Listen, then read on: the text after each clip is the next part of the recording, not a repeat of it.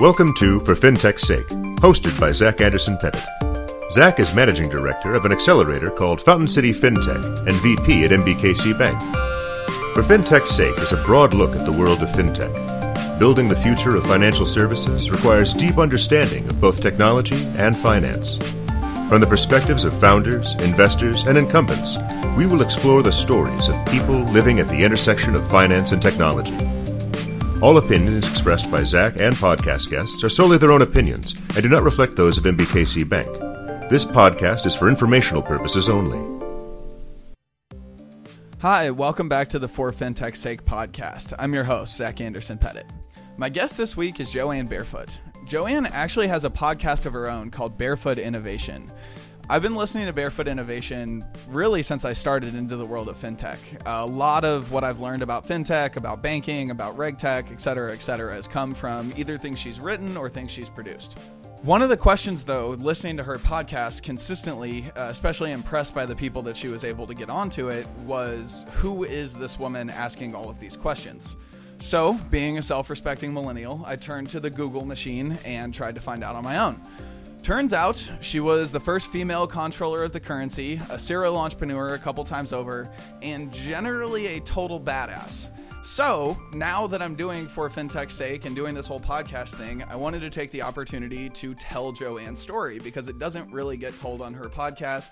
She's spending the whole time interviewing other people. So, the goal was not only to kind of educate my listeners and hopefully tell the story of Joanne for you, but also to give the opportunity to Joanne's listeners. So, down the line, she will be sharing this podcast on uh, Barefoot Innovation as well. As a former deputy controller of the currency, the first female deputy controller of the currency specifically, an advisor in the regulatory space, a serial entrepreneur, she is definitely worth getting to know and it is definitely a story worth hearing. Today, we cover digitizing the regulatory space and how TechFin versus the FinTech dynamic kind of manifests itself in RegTech. We cover stories from the savings and loan crisis, like a Texas banker held up with his guns, refusing to open the bank so that the regulators could come in and close it. Uh, and we also cover Joanne's journey building a personal brand in fintech and why we need more female founders. Excuse my French, but it's honestly fair to say that Joanne runs shit around here. She's truly built one of the most respected personal brands in all of fintech. If you were at Money 2020 last year, you probably saw Joanne running a panel, running a live podcast, or just running around. She is absolutely everywhere. After we recorded this podcast, she went on to record a live podcast and moderate a panel, and then had meetings, I'm pretty sure, just through the rest of the day. All right, with all that said, I should make one last note that is that this was recorded live at LendIt in San Francisco, so you can hear a little bit of craziness in the background, just people running around, talking, whatever. It shouldn't be too distracting, but it is there. So, without further ado, my interview with Joanne Barefoot. Let's start in the early days. Um, something that I've always been kind of curious about that I haven't been able to find about you is where did you grow up? Kind of that the formative years of Joanne. I think it's really important to get to know the human. So great. I grew up in Connecticut, and uh, my I come from a long line of entrepreneurs and inventors. In fact, I have a show in my uh, podcast show that I recorded with my father, who was a helicopter inventor an entrepreneur. And uh, I was listening to a lecture he gave at the New England Air Museum and realized that the parallels between his innovation in the early days of aviation and what I say to my audience about innovation today. So, uh, but my my great uncle, great great uncle invented the player piano, things like that. You know, wow. we have an entrepreneurial, innovative family, and then my mother was a very uh, very brilliant, interesting woman as well. Interesting. So, something that I was kind of planning to ask you later, but now kind of talking about your dad a little bit, I have to ask you now.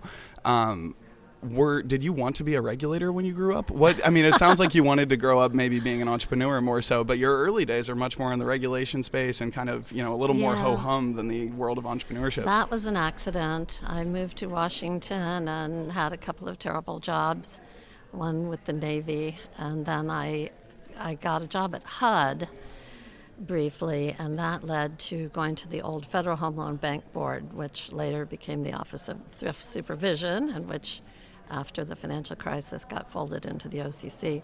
but that was my first. It was just because there was a job there, and I fell into. So you studied studied work. English in college, right? I did. I was an English major. Okay, indeed, and that yeah. just kind of you ended up in Washington because it. What? How that? How did that part happen? You said it was not a great job, but So I, I moved to Washington because my husband was in the Navy. It was during the Vietnam War, and we had to move to Washington, and then I was just looking for jobs. But my interest at the time was in, uh, you know, th- this was sort of the time of the Great Society and the, the Civil Rights Movement, of course, and the consumer and environmental movements were at the forefront of social change. And I was very interested in anything that was going to make the world a better place. And as one thing led to another, I got very involved in the extremely proactive efforts of those years of trying to uh, improve the situation of, of finan- both financial consumers and also communities through regulation. And that does tie into the arc of my career because looking back on it several decades later, uh, I don't think the regulation got us where we were trying to get. Yeah. And now I'm more interested in how technology maybe can do that. Gotcha. So that that early role on policy as a staff member, right? As a staff member for the Committee on Banking, Housing, and Urban Urban Affairs, was that really something that you thought was going to interest you and lead you to the rest of this career, or was that kind of like, "Eh, "I'm making a paycheck and we'll see what happens," and no, then you got no. interested? By the time I got that job, I was very much in the the regulatory policy Gotcha. and legislative Gotcha. uh, work, and urban development, as we called it at the time, and um, consumer protection. And my boss was uh, isn't as well known anymore, but he was uh one of the most prominent members of the Senate at the time. William Proxmire of Wisconsin. He was the chairman of the Senate Banking Committee and very much a leader in trying to, uh, to enact consumer Yeah. protection legislation. And the Community Res- Reinvestment Act, he sponsored that. So you were there, what about three, four years, something like that? Yes. Right. What what does a staff member do? Is a question that I've always had. Like, what does that day to day look like? So, one kind of terrifying thing is to realize how many of our laws are being written by extremely young people who don't really know much yet. Uh, the, the congressional staffs have some great, uh, you know, gray headed, wise people, and then they have a lot of kids. Yeah. Uh, so I was one of those. I was very young. Um, I remember Joe Biden came on that committee right after his family had been. Um, he'd had the car crash and Oh, everything. He yeah. had just turned 30, if you can imagine. Wow. Um, but the, uh, I mean, what we did is partly try to figure out legislation, and we held hearings on how to uh, think about something like the Community Reinvestment Act, uh, and then craft it, and then try to get it passed. And then um, we also you, you hold oversight hearings where you're bringing in the banking regulators or the Secretary of HUD and asking how they're doing on things. That must have been a fascinating job to have It just was. that early in your career. It was. It was a great job. Doing things you maybe weren't qualified for, which is always the best in early yeah, career. well, I was as qualified as anybody uh, at the time, but yeah. I love it. I love it. Okay, so transitioning from there, how did you move into the role of deputy controller of the currency? Is that a? I, let's start actually in an even more basic spot. What is the OCC? Great question. So, the Office of the Controller of the Currency is the regulatory agency for national banks in the United States, federally chartered banks. The name is uh, an anachronism from the post Civil War period when the it's the oldest of our bank regulatory agencies, and they were trying to get hold of the bank issued banknotes after the Civil War to control the currency. Uh, so they charter and supervise all national banks. And what I I got recruited there by the uh, controller of the time, John Heimann, and um, for some strange reason, I turned the job down like twice. Huh. But fortunately, they talked me into it because it was a great, great job. Why'd you turn it down twice? Just out of curiosity. I liked being at the Senate. Yeah. Uh, you talked about going down rabbit holes. It's it, there's a side story where I had had a lot of offers and decided to stay, uh, and uh, then was trying to not consider any other changes. And uh, but I don't know if you know Chuck Muckenfuss. He was the senior deputy controller for policy at the time, still very active in our field. and he was he and Heimann were very persistent. Very adamant. Wasn't Yeah. going to let you get away. Yeah. Good. Um, so, transitioning from what is the OCC, what does the deputy controller of the currency do?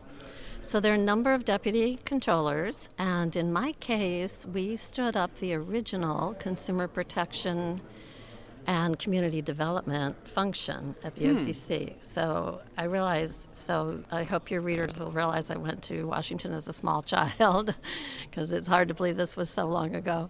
But the uh, the consumer regulations were new. The Truth in Lending Act had passed in 1969. Okay. Uh, Community Reinvestment Act was um, in not the late 70s, and the uh, is that right? Anyway, um, the uh, the there really developed a critical mass of regulatory requirements on banks. Uh, Ralph Nader was, you know, this was like the heyday of Ralph Nader. I think he wrote his book Unsafe in Any Speed in maybe 1966 or something like Okay. that. So this was all of this this big, big This um, movement was happening. movement Yeah. of new regulation on banks and financial companies, and so the OCC decided that we needed a dedicated office for Gotcha. that, and I headed up. So we had a civil rights function, a community reinvestment function, and a consumer protection function. Hmm, that's interesting. So that would have been what, 79 or so? It was kind of early 80s? Yeah. So th- when I think of the early 80s in Washington, I think of the complete opposite. I think of deregulation. I think of, you know, the beginning of the savings and loan crisis, kind of all these kinds of things. So was that, Yeah. was it almost like the, the, the wave of kind of what you just described was kind of coming to a head and then deregulation was the pendulum swinging the other direction? That's a very interesting uh, point because I went to the OCC in the Carter administration, and then Reagan came in as Right. president. Something that was noticeable to me was that there was never any proposal to roll back the consumer protection regulations in those early deregulatory efforts that you're citing. Uh, I thought there would be, but that nobody ever said the Truth in Lending Act is too burdensome or the um, whatever. So, um, so there was a de- there was deregulation of the industry in terms of business activities, but not compliance. That just kept growing constantly. almost like it might have been too much of a political pill to swallow to roll back everything Maybe and so. Maybe so. Interesting. Plus, it was such an arcane area too. You know, there was. It's a very. Most of what's in that field, especially in the early years, is very technical and detailed. Hmm. A whole profession grew up around. Um, I'll mention to your listeners that I'm, I'm putting out a series of Harvard papers I've been writing. It's one of the questions I had later. Oh, so good, good, good. Okay, and the first two, one, the first one, um, I have two of them out now, and the first one talks about how this evolved, and and um, including the very technical nature of it that sort of then uh, sparked the creation of a whole profession of compliance experts. And it, but they some of that sort of flew under the radar of other policymakers because it was it was arcane. People didn't understand it. That's really interesting. So, so in your job at the OCC, with kind of all of this happening, were, you were touching federally regulated banks. Was the savings and loan crisis touching any of that? Because weren't those those were state regulated for the most part, or was that was there overlap there? no they were both They they, were were, both, okay. regulated by the old uh, by the federal home loan bank board and then the the office of thrift supervision Gotcha. And uh, what- you know, one of our issues in the United States is we have so many regulated Yes. regulators, especially at the federal level and Yeah. the state level. Um, so we had, we were building efforts at interagency coordination, uh, but they were and still are uh, limited in how they coordinate. But the savings and loans had the same. Um, had the same compliance requirements that we were working with. Was that a pretty? Uh, were those some stressful times? I'm sure they were interesting times. I'm sure you learned a lot, but was it pretty pretty tough? Yeah, it wasn't just the S&Ls. Of course, there were a lot of bank failures in those years as Yeah. well. And I did learn. I remember. A large number uh, that I wasn't I was not familiar with. I mean, Yeah. a thousand or so. Yes, and my role actually evolved to being the. Um, I had an, I had a number of different hats as I during the time I was there, and it evolved to include being the representative of the controller on the FDIC. Ah. Uh, not on the board itself, but the controller is a member of the FDIC board, so I had a liaison relationship with the FDIC and therefore got quite involved in some of the failure situations. I remember hearing the story of one Texas bank that was failing, and the CEO holed up in his office with his weapons and uh, wouldn't let anybody in for some period of time. Wow. And, yeah, I mean, Ted Bundy was- of banking. yeah, it was. Wow. It, it, those are dramatic times, and in those days, you would close a bank by showing up on a Friday night and uh, working over the weekend. I didn't do this work myself, but the teams did work over the weekend, open it up Monday morning with a new owner, usually, and a new name, and So I've uh, I'm new to the world of banking, right? Only kind of been in it more of a fintech background, but only been in it for about a year. And listening to my CEO and some folks that have been in it for longer, the stories of what it takes to shut down banks and some of these just black ops kind of things is it's it's mind blowing. I always thought of you know a few people show up in suits, they send an email, like it's it's a very you know low key thing, but it's not. It's well, in my day, they were definitely showing up in suits. I well, can sure, assure you of sure, that. sure, sure. Yeah, I'm, I'm sure they still are, but I, I just couldn't believe almost how uh, kind of military it sounds in a lot of ways. They Um, are trying to do it smoothly. The the key is not to panic the Right. the customers. Right. Uh, so much in bank regulation is about preventing runs on banks. You know, Yeah. think of the Jimmy Stewart uh, "It's a Wonderful Life" situation where Mm-hmm. they're trying to make sure that people have confidence in the banking system. You need that. So, what was uh, probably every day was different, but what was the average day as de- deputy controller of the currency? What did that look like? So we had, we were, actually, what we were doing was building a new professional focus and function inside the OCC. And to be honest, it was a early days when there was a lot of skepticism.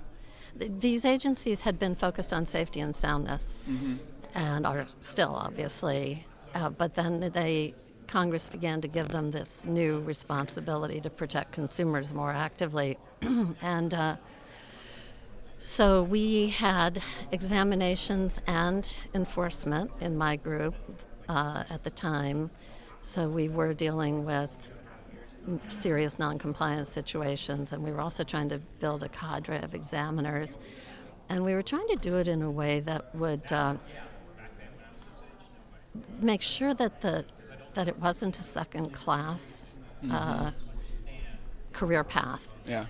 uh, and we could people have different views on whether it is or isn't today but we were very mindful of wanting to be sure that people who wanted to specialize in the consumer protection area would be uh, would have an opportunity to go kind of all the way to the top of the OCC. So we were building career paths and and certifications and um, and then I was very engaged in trying to get both the internal and external constituencies uh, to uh, accept and buy into what we were doing. Yeah.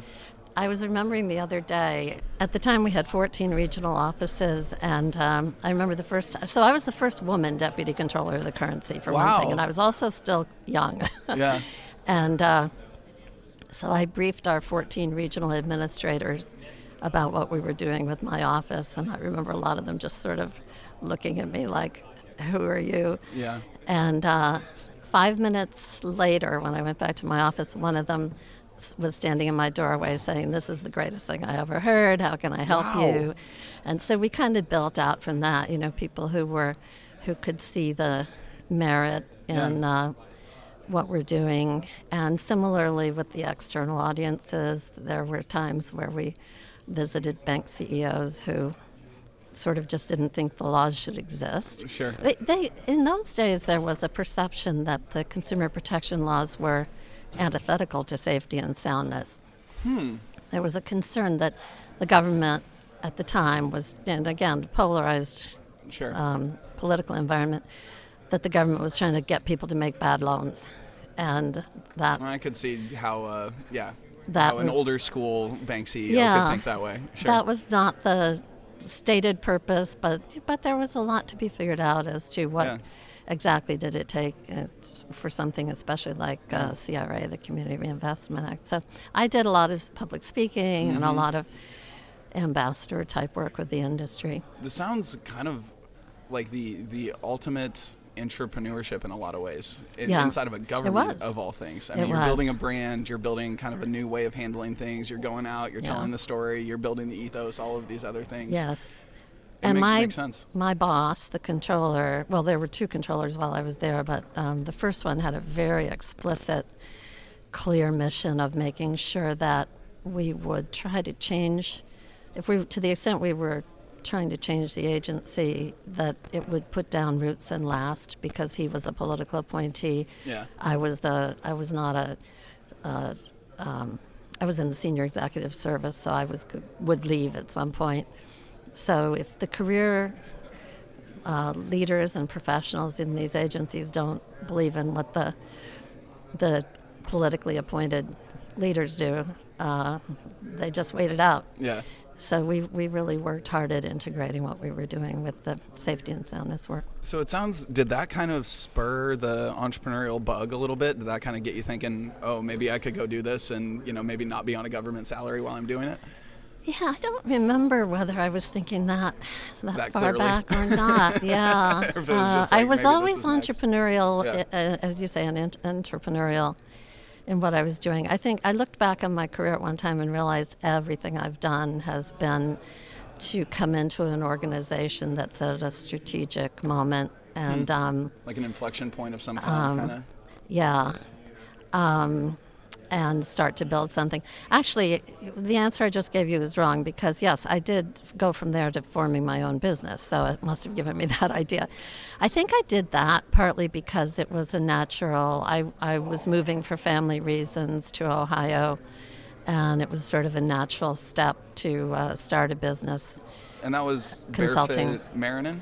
Yes, it Who's was Marrinan? So great question. So it was originally uh, JS Barefoot and Associates, Okay. and then I brought in Tim Marrinan, who had I got had gotten to know. He was the chief compliance officer and a lawyer at First Bank, Oh, okay. and um, he passed away last year. Sadly, uh, we all miss him.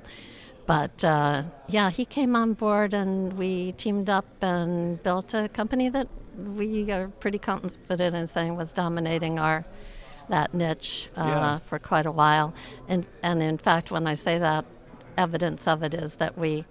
Uh, competed against KPMG for a very major contract, and when we won, KPMG bought us. So there we go. Yeah, that's what I was doing my research. I noticed a couple interesting little things. One is you advised nearly half of all of America's largest banks, and then it goes on to kind of say in many international ones. So Mm-hmm. you must have. I mean, did you have a staff under you? Was that truly you and him just running No, around the we world? had about 40 people and Oh, wow. three offices. Uh, yeah. What time? I mean, you, you jump off this building. You're building a plane on the way down, doing this recruiting. I mean, how how how did you build a company that quickly? Was it just everybody was calling? The inbound was very obvious, or were you going and selling? How how did this all come about? The inbound was obvious actually because again the consumer area had was still quite a new field. So the industry was learning how to comply and it's hard to believe it now, but it wasn't clear at the time what would be best practice mm-hmm. in compliance, for example. So the trade associations began to put together conferences in schools and certifications. We were very involved in that. And um, most of our work was, was I did other work actually. I did strategic planning consulting also for banks, quite a, quite a few banks. But for the uh, compliance work, we our phone did ring. People just wanted help, and a lot of it was not. De- some of it was defensive when a bank was in trouble, but more often it was help us understand how to build a really good fair lending program or a really efficient, effective Mm-hmm. Yeah. compliance management program. That So kind it's of thing. I when I was reading it, I kind of had this question in the back of my head, like, was she lobbying, or was she Ah. truly providing advice? It sounds more so like you It were providing advisory. advice, advisory, and you had the insight as to how the OCC was thinking, et cetera, et cetera, and they were able to leverage Yeah. that. In my whole career, I think I only did two cases of advocacy for a bank to a regulator Uh, and they were both cases where it was absolutely clear to me that the bank was right and the agency was wrong, and they would win it, and they did win it. But I didn't do that. A lot of people, you know, that's that, there's a whole business line around that. But I was always more focused on how to make the bank uh, or financial company Yeah. function well. It seems like you've maintained your uh, your position as Switzerland pretty well there. As yeah, a result. yeah, you that's can be that everybody's was part friend. of it. Yeah. Yeah. Um, okay, so KPMG buys you? What? So you were competing for a deal. Yeah. How, how did this whole thing happen? Yeah, so I shouldn't name the client, but I'm, I'm sure that at the time it must have been the largest consumer compliance consulting project Okay. ever. And uh, I uh, had a good, got later got to become good friends with a person at KPMG, and I remember him saying beforehand, "We're going to win this." Because we can just bring so much to it, you know. Bring 800 people into the pitch meeting. Yeah, and, exactly. But sure enough, um, Barefoot Marrinan won it, and um, but it was true that they could bring so much to it, and you know, technology was becoming more and more important to everything in finance and financial regulation, and that was something we didn't have at Barefoot Marrinan. We were pretty much human consultants. advisors and um, so being able to connect with kpmg and be able to bring different types of disciplines into our discussions and so on. So, Tim and I both went there. We joined forces with Linda Gallagher, who was there at the time and is now um, at Promontory. And the three of us ran that practice. And the uh, uh, we called it KPMG Barefoot Marrinan. They kept the branding on it. And then a while later, we reorganized, and I was asked to head up the um, Midwestern region of the OCC for um, for finance for banks.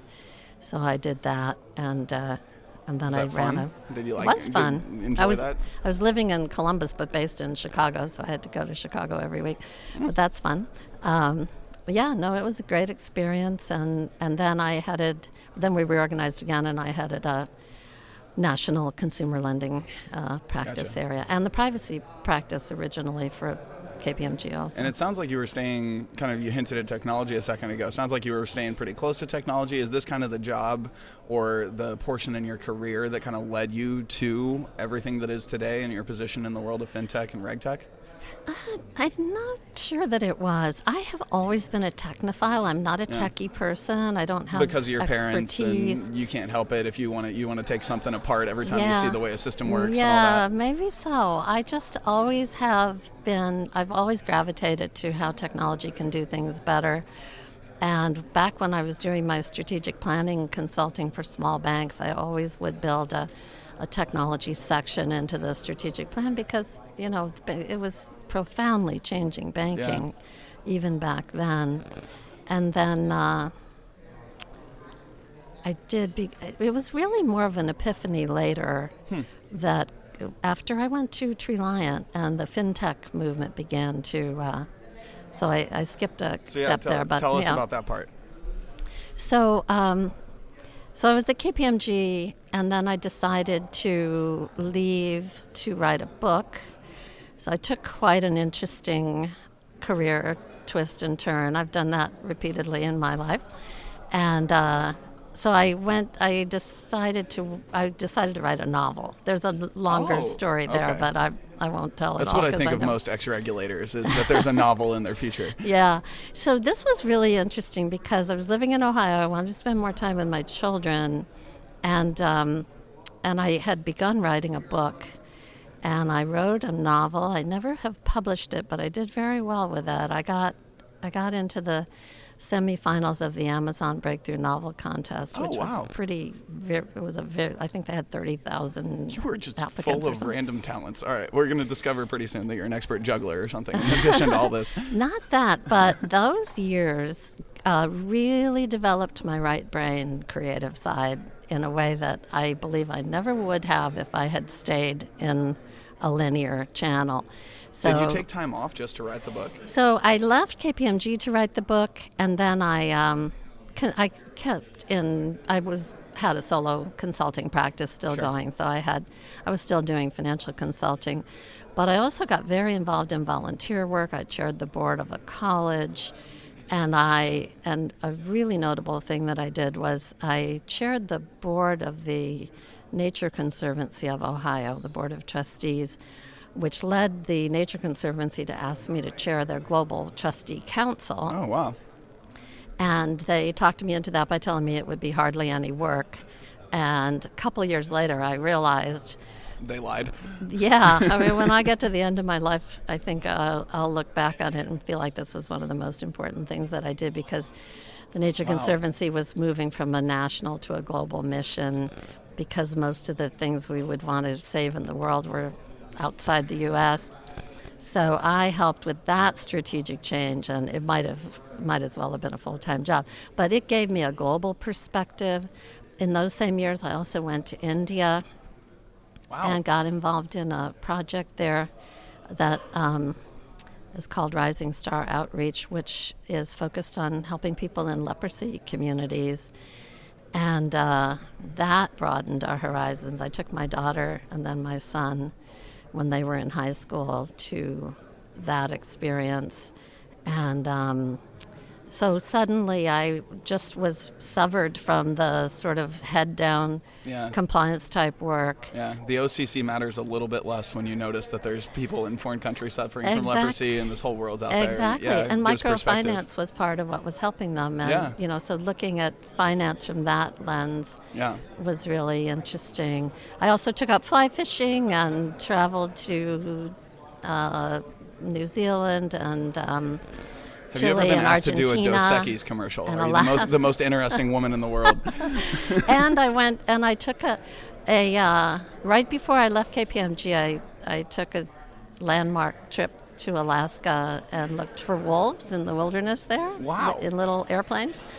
And that actually was what caused me to take the big jump in my life. I just decided to uh, just do something totally different. and was that big jump to Hummingbird? Is that the. No, that was that the was big to- jump to leave KPMG. Gotcha, okay. And then I got recruited back to Washington right after the financial crisis when it was becoming obvious. I, I suddenly was at a moment where I felt like the world was kind of coming to me. Hmm. The CFPB was being created. Yeah. Issues that had always been sort of secondary in banking were suddenly at the forefront. How were so many people harmed? And you Yeah. know, we had all of this consumer protection Yeah, you're like, I've been yelling about this for like 20 years, y'all. and and you know as far as we can tell most of the loans that got people in trouble in the mortgage crisis were compliant Yep. and yet people were had their lives crushed by them so Right. what you know what are we doing wrong so I uh, got convinced by the leaders of Treliant to come back. So I was co-chair there, along with Mark Olson, who also passed away last year. He's a former was a former governor of the Federal Reserve Board, and we built uh, Treliant. It was it already existed when I got there, but we built it up into a Just so everybody knows, will you explain Treliant from the from the so beginning? Tree, Treliant is a uh, it's called Treliant Risk Advisors. It's a consulting firm focused on regulatory compliance, and um, so I did that for a few years. But in those years, fintech emerged, Hmm. and I was helping build a fintech practice, even though it wasn't very lucrative because the companies were little and poor. Sure. This was kind of between 2000 and 2010. This was no, this was after after Post-crisis. 2011. Oh, yeah. okay. Wow. Okay. Yeah, around the time the CFPB was created. Gotcha. Okay. that Um, was one of the things I wanted to put a pin in. So, being in your position, you have many opinions, I'm sure. But what did you think initially when the CFPB was being created? About damn time, or what was the thought? I thought it was a good idea. I think you there were other ways that you could have accomplished the goal, probably, but um, the impetus to dedicate an agency to solving these problems certainly was appealing to me.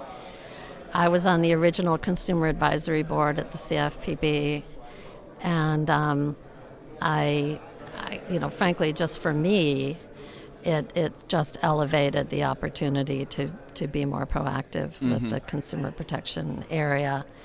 And they were, they like to in the beginning call themselves the first 21st century regulatory agency. They were, they had a tech thought process Yeah. going on. So this isn't the place to talk about what I think they've done right and wrong over. I was going to let you go after that one. Yeah, don't Um, worry. I wasn't going to. but, wasn't going to um, put you through that. but it was appealing to me. But I started trying to advocate to the CFPB and to everyone else that the fintechs that were starting to show up were solving consumer problems that nobody had been able to solve before. Mm-hmm. If we ask ourselves, what are the problems that a consumer has in, with finance? It's partly about it's partly about not having enough money, but even if you don't have enough money, you have a financial life. Mm-hmm. In fact, if you don't have enough money, you need to manage your financial life even more successfully than Right. if you do have money. But all the other issues access, affordability, ability to qualify for a loan, problems with the payment system that make people work in cash. Um, you know, we could just go on down the list. Cl- lack of clarity, lack of financial literacy, the complicated products that people don't get, or even just our behavioral uh, challenges. Yep. You know, bad habits, spending too much money today and not saving for tomorrow. Fintechs are working on all of those. Yep. And so I had the epiphany that problems that we had been trying to solve for decades through regulation and things like disclosure and even financial literacy education and had not made a dent in mm-hmm. could be solved to a tremendous extent with new technology if we can allow it to flourish. And that in turn led me to decide that the thing that's most likely to go wrong in that effort is that we'll get the regulation wrong. Mm-hmm. Not anybody's fault, but just very hard for the regulators to deal Yeah. with this kind of change. So that made me then start to focus on regulatory innovation to enable Yeah. flourishing of That- fintech. So in that in that time frame, that probably would have been an unpopular opinion a little bit. The idea that fintechs are going to be able to solve a lot of these problems that maybe, you know, the the more established financial institutions haven't exactly been able to to this point. Back in 2011, 2012, I mean, you probably would have been, you know, not ostracized, but you weren't the best friend of the local bank CEO by any means. Uh, You know, I think it's. Um, I think that, for one thing, most of the banking industry didn't even realize what was happening because it was all outside of the banks at the time. They didn't even think to be mad about it yet, or Right. Yeah. And the federal regulators weren't even touching it because the none of it was inside the banking industry at all. It was Sure. it was in the small startups that the states regulate. Yeah. And then, um, but over time, I- I really feel that none of this is anybody's fault. I mean, banks were, were doing the best you could do. Take take mobile banking. The World Bank has a goal that we should have uh, every adult in the world should have a so-called bank account by 2020 next year. So we're not going to hit Woof. 2020, Yeah. but we're going to hit in the 2020s. This will happen. Everyone will have access to a financial account because everyone has a cell phone. Yeah. Back to my experiences in India and some of the traveling that I did. Yeah. You know, people have phones, and um, so that so suddenly technology created a del- delivery channel that wasn't there before. Nobody was ever going to build a bank branch and staff it for poor people all over the world Right. but they have the phone and you can deliver financial services through it.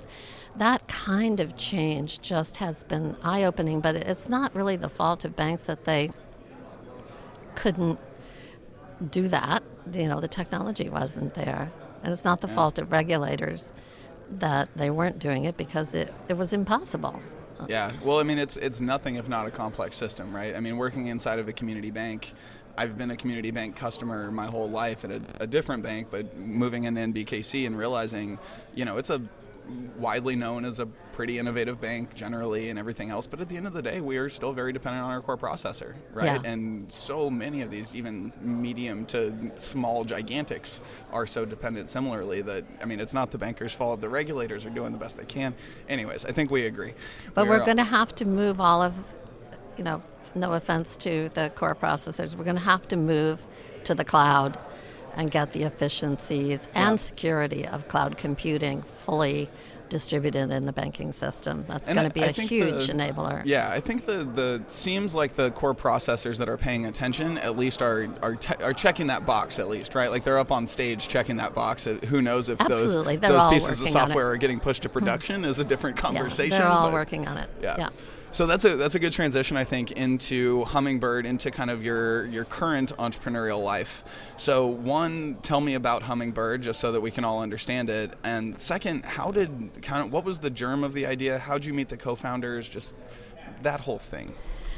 So, since you're asking about my life, I will say that the germ of the idea came from my co-founder and me brainstorming it, and and Matt Van Buskirk is actually my son. I don't know if you knew that. What? I did not know that. I've been on like three calls with you. Well, we don't right. we don't hide it, but we don't always bring it up. But um, you don't call him Sonny Boy on the calls. I do noticed. not. So no, that's he that's calls fair. me Jo Ann.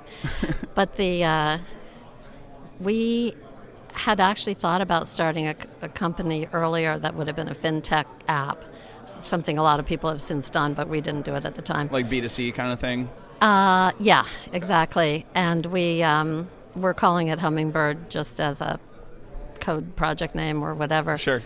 Uh, and then we realized that he had been uh, a regulator and then a consultant and then went to Circle as their um, head of compliance. Circle is a crypto company in Boston. The apple did not fall far. Exactly. Yeah. And that gave him experience with what you can do if you build compliance technology from scratch Mm. using consumer product uh, engineers instead Yeah. of the Yeah, things COBOL. we usually have. Yeah. Exactly. and uh, so we started brainstorming this during a couple of trips we had visiting my dad, actually, uh, and um, realized that there was an opportunity to bring great technology to the compliance world, which had never had it. Great user experience, new data, new analytics, everything. So Matt had worked at Circle with Joe Robinson, and so Matt and I got this concept, and then Joe brought in our other two co-founders as well, Jesse Reese and Ryan Gerard, and uh, we started with anti-money laundering because it's the most broken piece of compliance. Most people agree. So you just name you just named five people, right? We have five between the all of co-founders. you. Yep. That is a large number of co-founders. It is. Um, they came as a team. They had Yeah. they were all at Square at one point and decided to do something together. Mm-hmm. And so it was lucky for Hummingbird because we got a built-in tech, uh, you know, tech team Yeah. ready-made when they came aboard. But so Matt and I are in Washington on the reg side, and they're in the Bay Area on the tech side. Mm-hmm. And we like to say that one of our uh, advantages is that unlike many firms in the reg tech space, we're equally strong on the reg and the tech. That was going to be one of my questions. I mean, having five co-founders to me, number one, sounds like a lot of equity share. but I mean, if you handle it correctly, that doesn't matter, right? But the idea that in RegTech, a lot of the conversations that I've had, calls that I've had, just about either prospecting for the accelerator or you know just trying to find interesting technologies for the bank, it's either really hard to believe that company because they don't have a Jo Ann, they don't have somebody that actually understands the mind of the regulator, Yeah. or they only have the mind of the regulator and they don't understand the technology side. So, do you, do you think you would be anywhere near as far along as Hummingbird is if you didn't have both of those? No, we think that's our secret sauce. Uh, and I, we completely agree with what you just said. There are a lot, you know, no disrespect to anybody No, in course, the field, yeah, but yeah, no there are a lot of yeah. companies that have brilliant regulators and lawyers, ex-regulator types, and terrible technology. And Yeah. then there are a lot of great tech solutions who just don't get the regulatory environment and don't understand how to gain the confidence that you need to So I think that that's it makes so much sense in regtech that you need both sides. Do you think the same is true of fintech? This is kind of a conversation that I think is starting to percolate more, and I really want to try and have on this podcast a lot. Is the world of tech fin versus the world of fintech? Do you Yes. think there's overlap there, and just kind of what do you think about the balance? I do think so. Um, I think the, I think the biggest barrier that we have to pro- to a better financial system that serves people better is the walls and silos that keep the tech world apart from both the financial world and the regulatory world. Yeah. And the secret to it, it's not, it doesn't sound like rocket science, but not many people do it. You have to get everybody in the same room. Yep. I try not to do meetings where I don't have tech people there. I like to say I know I'm in a good meeting if I have to declare an acronym free zone. and um, just because people talk their jargon, they talk to the Right. people in their field. I think we skipped over the Harvard, my Harvard experience. I mentioned I was doing Yeah. the papers, Yeah. but um, I did, at, when I left Treliant, I went to Harvard for two years as a senior fellow, writing a book, and now it's a series of papers that are coming out. And um, I hosted a conference there on RegTech. Uh, People came from all over the world. And we just realized that the people in the room, the regulators, know they have a problem with making regulation efficient and effective, and they think you can't solve it.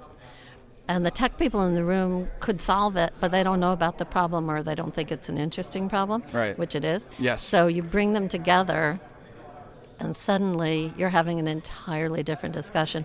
I love working with my hummingbird colleagues because they're just. Um, th- I'm writing. I'm co-authoring an article right now with Jesse Reese on uh, what the banking world can learn from the tech world in, mm-hmm. about innovation, and just explaining the ways they look at a problem, the ways they tackle a problem are different from what compliance Yeah. and financial people do. Do you have any action items for other entrepreneurs or just for people in fintech? You know, I, I and again, I think it's one of those. If it's it's either everyone's fault or no one's fault, but it's kind of like the Robinhood thing. Like they need to go talk to SIPC. There's Yeah. a lot of you know fintech companies that need to go have a conversation with a CTO. Right? It's the blame is on both ends. Right. Um, but do you have any action items for kind of less regtech, more just entrepreneurially centric fintech companies to get to more beyond you know just getting all in the same room? Sometimes we can't do that. Any other thoughts? Advice not just on the regulatory part, but overall. Just on how you can build that robust conversation that has the technology and the fintech or and the finance side. I mean, maybe the answer is really just get them all in the damn same room. I mean, that's most of it. The um, I think the the thing that people still, I some when I speak to uh, startup audiences, I sometimes say how frequently I hear the comment uh, of people in the in fintech startups saying. Um, it's a good thing I didn't know yeah. what it, the Right. regulatory thing is because I Right. never would have done this, Yep. you know. Um, not to underestimate it and not to, I do not recommend the fly under the radar strategy and, you know, hope that Yeah. nobody will notice you until you're big. Move fast in- and break things does yeah, not work in fintech. Not in right? finance. Yeah. Um, it's really, really dangerous. But at the same time, the regulators are scrambling pretty hard to try to get good at uh, being open to innovation. Mm-hmm. I should mention so I have Hummingbird, and then my other enterprise is the Barefoot Innovation Group. And um, we are backed by Flourish Ventures, which was the Omidyar. or well, I have a grant from oh, Flourish. okay, okay. I was going to say, are you building barefoot into something? You got venture backs that I didn't. that I Well, didn't we are uh, actually we're exploring creating a nonprofit. Interesting. Um, It's a little. I don't want to overstate how definite it is, but Sure. our working name for it is the Alliance for Innovative Regulation, or AIR. Fascinating. And um, Flourish was uh, has just spun off from the Omidyar network. Pierre Omidyar was the founder of eBay, Yep. and his commitment to financial inclusion has caused them to focus on fixing the regulatory part. You're not going to have good inclusive finance unless we're really smart about how to regulate it and efficient Yep. about how to regulate it. So, so I do a lot of work with them as well, and the uh, the advice to the industry is is first of all, don't compromise your principles on how you're treating the consumer. most fintechs go through a life cycle where suddenly they're under more earnings pressure. And if they start to back off of things they've promised about how they're going to treat the consumer, Yep. it will uh, undermine their credibility. They, it won't work.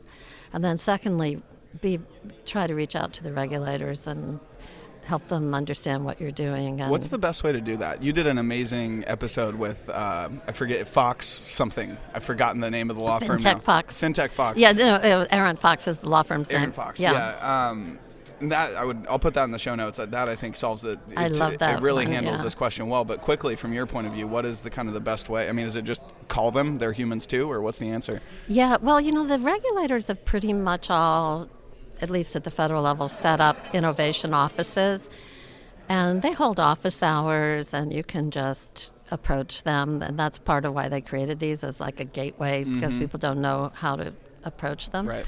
And then firms like Arent Fox and some of the other law firms will also help small startups uh, get going. At, at the, many of them have very reasonable Yeah. um, approaches to that because the fintechs are small.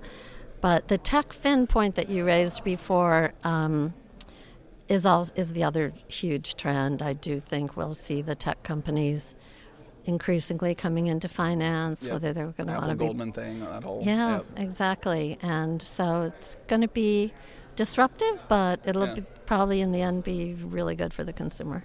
But even then, right? I mean, think about all the, the cash that Apple Apple has on their balance sheet. Notice they did not go buy a bank, right? They could have bought every community bank in the U.S. with that kind of cash, and they did not. They still Yeah. partnered with somebody. So clearly, there's some reasoning behind the regulate regulatory side and everything Yeah. else, right? We have years ahead of figuring out the regulatory part. But part of my message on RegTech is we we've been digitizing finance. We should also now digitize the regulatory process too and get information into digital form so that everyone can use it efficiently. Today, compliance, whether you're a risk manager or a compliance person or you're a regulator, the information you need is in text and spreadsheets that are not accessible and that kind of thing. And we need to get it uh, converted to a form where we can really look at systemic risk. Yep. The regulators are beginning to worry that if they don't do that, they're going to find themselves regulating financial services they don't understand and Right. can't see. Yeah. So we need to speed it up and make it more transparent. So you're almost kind of saying that at this point, the the first domino that has to fall there is a data problem. It's about standardization of data, making sure that everything's kind of in one aggregated Yeah. spot, so that we can even just understand what's going on. Yeah, I don't know if it'll be the first domino, but it definitely has to be figured out. One of the what, first, are, sure. what are the standards? So And I want to be super yeah. respectful of your time, which I'm already almost not being. So I have one last question that I have to ask you because I've always wanted to ask you.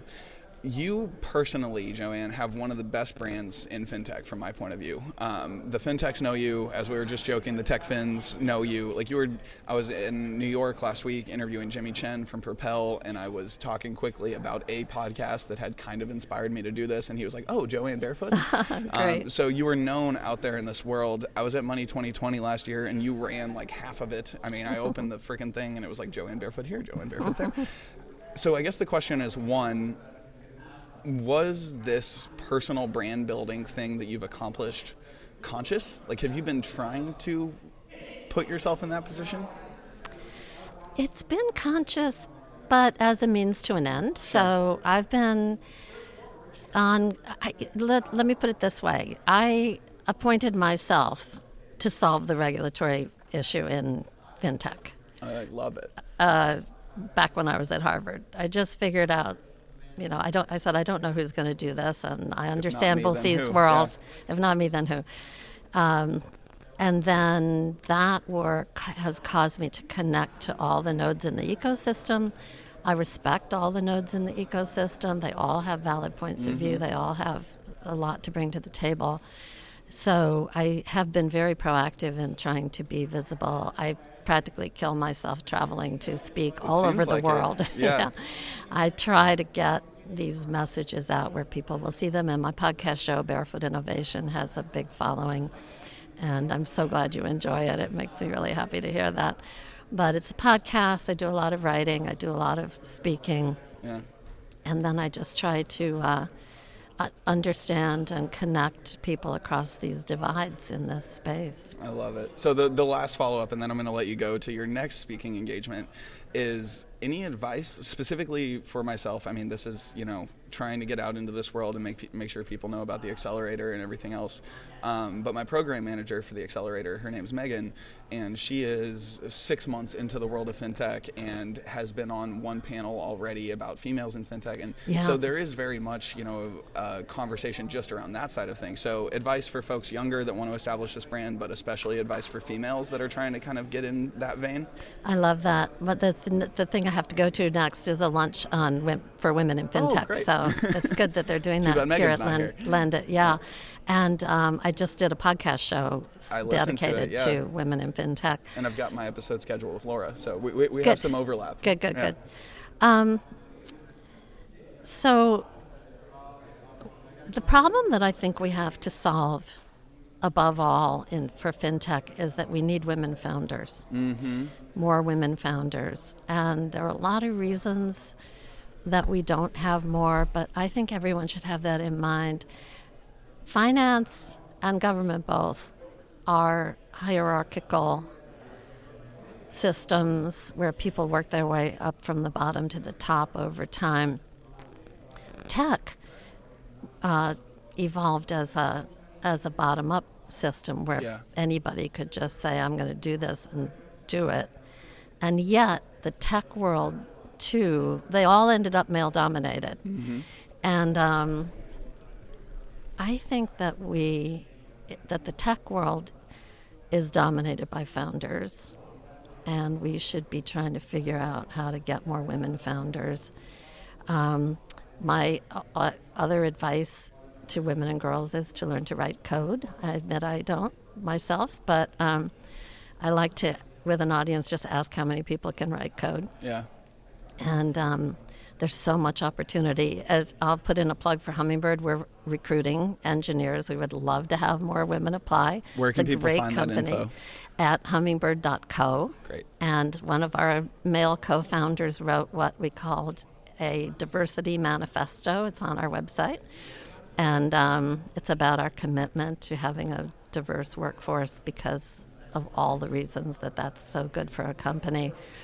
Um, I also, I guess, I just agree with the, the advice that's widely communicated that women should be uh, bold and not assume that they can't do something or that they wouldn't be accepted. I'm a great believer in. Um, I, I was interviewed for Women in Housing and Finances magazine or newsletter, um, and they asked me for the best advice that I'd ever gotten. And I found myself uh, answering, never fear. That's the best advice. Don't be afraid. Be, be brave. Be courageous. Do what, take risk. There's nothing worthwhile in life that you can do that doesn't require you to take some risk. If you fail, so what? You know, pick yourself it. back up. I love it. All right, I think that is a great place to stop based on the goosebumps that you just gave me. Aw. So that's a wonderful, wonderful spot. Thank you so much for the time. Thank you, Zach. It's just been a joy to be with you. Thanks for listening to another episode of For FinTech's Sake. I hope you enjoyed my interview with Jo Ann Barefoot. For more episodes, please subscribe on Apple Podcasts, on Stitcher, on Spotify, wherever you're listening to your podcasts. Additionally, if you could hop on there and rate and review, that would be greatly appreciated. That helps other folks discover the podcast. One quick note before we depart we are in full swing recruiting for Fountain City FinTech, uh, which is a, an accelerator inside of NBKC Bank. So, for those that don't know, one of the hats that I wear in life is managing director of Fountain City FinTech. Uh, if you are an early stage FinTech entrepreneur, we would love to have a conversation with you. Uh, you can find info on the accelerator specifically at fountaincityfintech.com.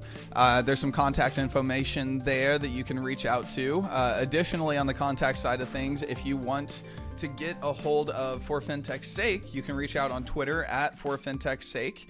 You can get a hold of us on the website at forfintechsake.com.